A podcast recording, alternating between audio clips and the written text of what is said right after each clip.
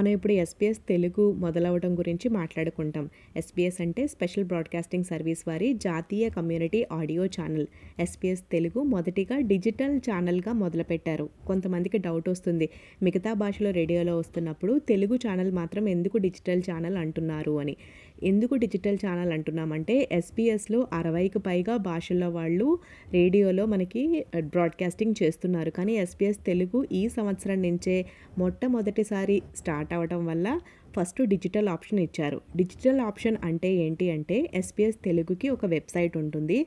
ఆ వెబ్సైట్ ద్వారా మనం చేసిన పాడ్కాస్ట్లు అన్నీ వినవచ్చు. సో పాడ్కాస్ట్లు అన్నీ తెలుగులోనూ ఉంటాయి. కొన్ని పాడ్కాస్ట్లు ఇంగ్లీష్లో కూడా అవసరమైతే అంటే కొంతమందికి తెలుగు చదవటం రాని వారికి కూడా ఉపయోగపడేలా ఇంగ్లీష్ పేజ్ను కూడా పెట్టాం. కానీ మోస్ట్లీ ఇన్ఫర్మేషన్ ఎస్పీఎస్ తెలుగులో లేటెస్ట్గా న్యూస్ అంతా ఇన్ఫర్మేషన్ ఎస్పీఎస్ తెలుగు వెబ్సైట్లో ఉంటుందన్నమాట.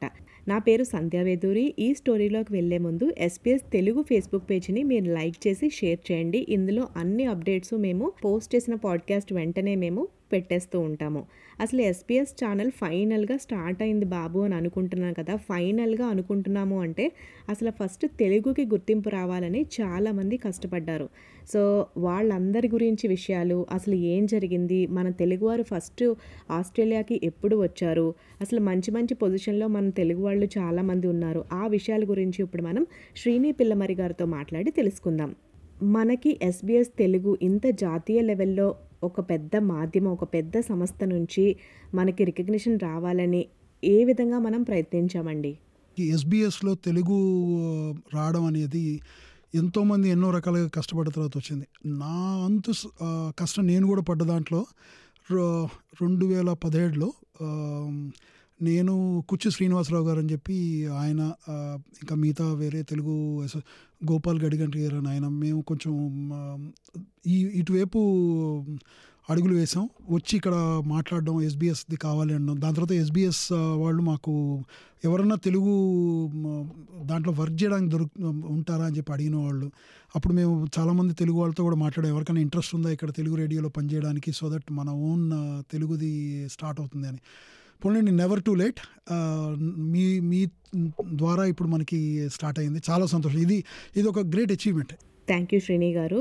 అసలు మన తెలుగువారు మొదట ఆస్ట్రేలియాకి ఎప్పుడు వచ్చారు? అసలు కొంచెం ఒక పది అడుగులు వెనక్కి వెళ్తే ఫస్ట్ మన తెలుగు వాళ్ళు అనేది వరుస రావడం ఈ దేశంలో పంతొమ్మిది వందల డెబ్బై నుంచి మొదలైంది. డాక్టర్ జీకే హరినాథ్ గారని ఆయన తర్వాత మల్టీకల్చరల్ చైర్పర్సన్గా ఉన్నారు. ఆయన తెలుగు వాళ్ళే. మనం గర్వంగా చెప్పుకోవాల్సిన పేరు ఆయనది కూడా ఒకటి. దాంతోపాటు డాక్టర్ హేమచంద్రరావు గారు అని చెప్పేసి ఆయన వచ్చారు. ఆయన యూకే నుంచి డాక్టర్. ఆ టైంలో అందరూ వరుస వచ్చిన వాళ్ళందరూ డాక్టర్స్. వాళ్ళు వాళ్ళు కష్టాలు పడుతూ కమ్యూనిటీకి ఏదో చేస్తూ ఉన్నారు. ఆ టైంలో నుంచి వాళ్ళు చిన్న చిన్నగా వాళ్ళంతా వాళ్ళు ప్రోగ్రామ్స్ చేసుకోవడం వాళ్ళు వాళ్ళు ఇంట్లో మాట్లాడుకోవడం లేదా ఏమన్నా డీవీడీలు కానీ సి- ఆ టైంలో వీ దీని ఏమంటారు వీడియో క్యాసెట్స్. వీసే వీడియో క్యాసెట్లు ఇండియా నుంచి తెప్పించుకోవడం అవన్నీ చేస్తూ వాచ్ చేస్తుండే ఉండేవాళ్ళు న్యూస్ తెలుస్తూ ఉండేది. అప్పుడు దుర్వాసన మూర్తి గారు తెలుగు అసోసియేషన్ అనేది స్టార్ట్ చేశారు.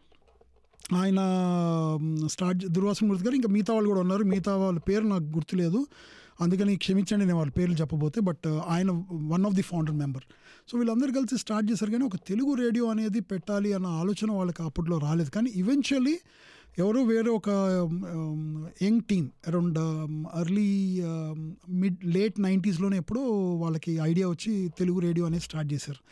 అది ఏంటి ఒక ఒక సెగ్మెంట్లో కొంచెం ప్రోత్సాహం వస్తూ వాళ్ళు డెవలప్ అవుతూ వచ్చారు. కానీ ఒక పెద్ద సంస్థగా వచ్చి డెవలప్ అవడం అనేది ఇప్పుడే జరిగింది. ఈ ఈ- టైంలో ఈ థర్టీ ఇయర్స్ టైంలో మనం ఏమేమి అచీవ్ చేసాం? తెలుగు వాళ్ళగా ఏమేమి అచీవ్ చేసాం? ఎంత ముందడిగేసాం? ఇప్పుడు రెండు రాష్ట్రాలుగా ఉన్నా సరే ఎప్పటికైనా తెలుగు వాళ్ళు తెలుగు వాళ్ళే అంతా కలిసి ఎంత కష్టపడ్డారు అనేది చెప్పుకోవడానికి మనకంటూ ఒక ప్లాట్ఫామ్ లేదు. ఈ ప్లాట్ఫామ్ అనేది చాలా మంచి ప్లాట్ఫామ్ ఇక్కడికి వచ్చి ఇది అందరికీ.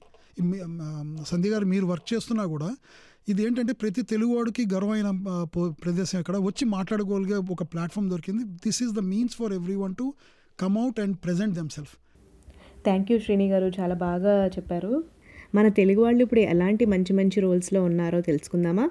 మన తెలుగు వాళ్ళు ఏ రంగంలో సాధించారని చెప్పుకునే దానికన్నా మొదట వ్యాపార రంగంలో మన వాళ్ళు చాలా ముందుకొచ్చారు.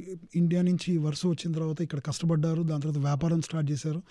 దాంట్లో ముందరికి వెళ్ళారు అది రెస్టారెంట్ బిజినెస్లో అవ్వచ్చు ఐటీ బిజినెస్లో అవ్వచ్చు రియల్ ఎస్టేట్లో అవ్వచ్చు ఏదన్నా కానీ ఏ రంగంలో అయినా కానీ మన వాళ్ళు నిజాయితీగా కష్టపడి ముందరికి వస్తున్నారు అది చాలా గర్వకారణం. ఎందుకంటే నేను వ్యాపార పేర్లు చెప్పడం కరెక్ట్ కాదు. అందుకని అందరూ తెలుగు వాళ్ళు తెలుగు వాళ్ళందరి గురించి చెప్తున్నాను అది.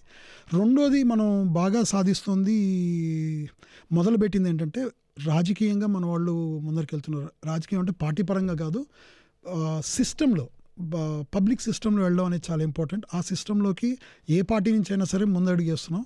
దాంట్లో ఆ తెలుగు వాళ్ళలో నేను ఒకడిని నా నా- గురించి అయితే నా పేరు మీరు చెప్పారు శ్రీని పిల్లలు మరి. నేను కాకుండా స్ట్రాట్ఫీల్డ్ కౌన్సిల్ నుంచి సంధ్యారెడ్డి అని ఆమె వాళ్ళు కూడా బాగా కష్టపడి ఆమె కూడా ఇప్పుడు కౌన్సిలర్.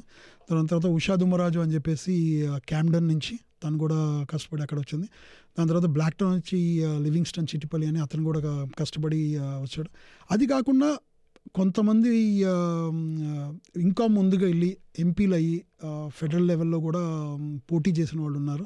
అది కూడా మన తెలుగు వాళ్ళకి దక్కింది అదృష్టం. ప్రదీప్ పతి అని చెప్పేసి గ్రీన్ వేవల్ నుంచి ఆయన కూడా కష్టపడ్డాడు. గెలుచామా ఓడామా అనేది పక్కన పెడితే అట్లీస్ట్ అటు పక్క అడుగులు వేస్తున్నాం అనేది వెరీ ఇంపార్టెంట్. సో ఆ పనులు చేస్తున్నాం మనం. Thank you thank you Srini garu. ఇన్నేళ్ళ తర్వాత వచ్చిన ఈ అవకాశం ద్వారా మరింత ఆస్ట్రేలియా గడ్డపై మన తెలుగువారి గొప్పదనాన్ని చాటుదాం.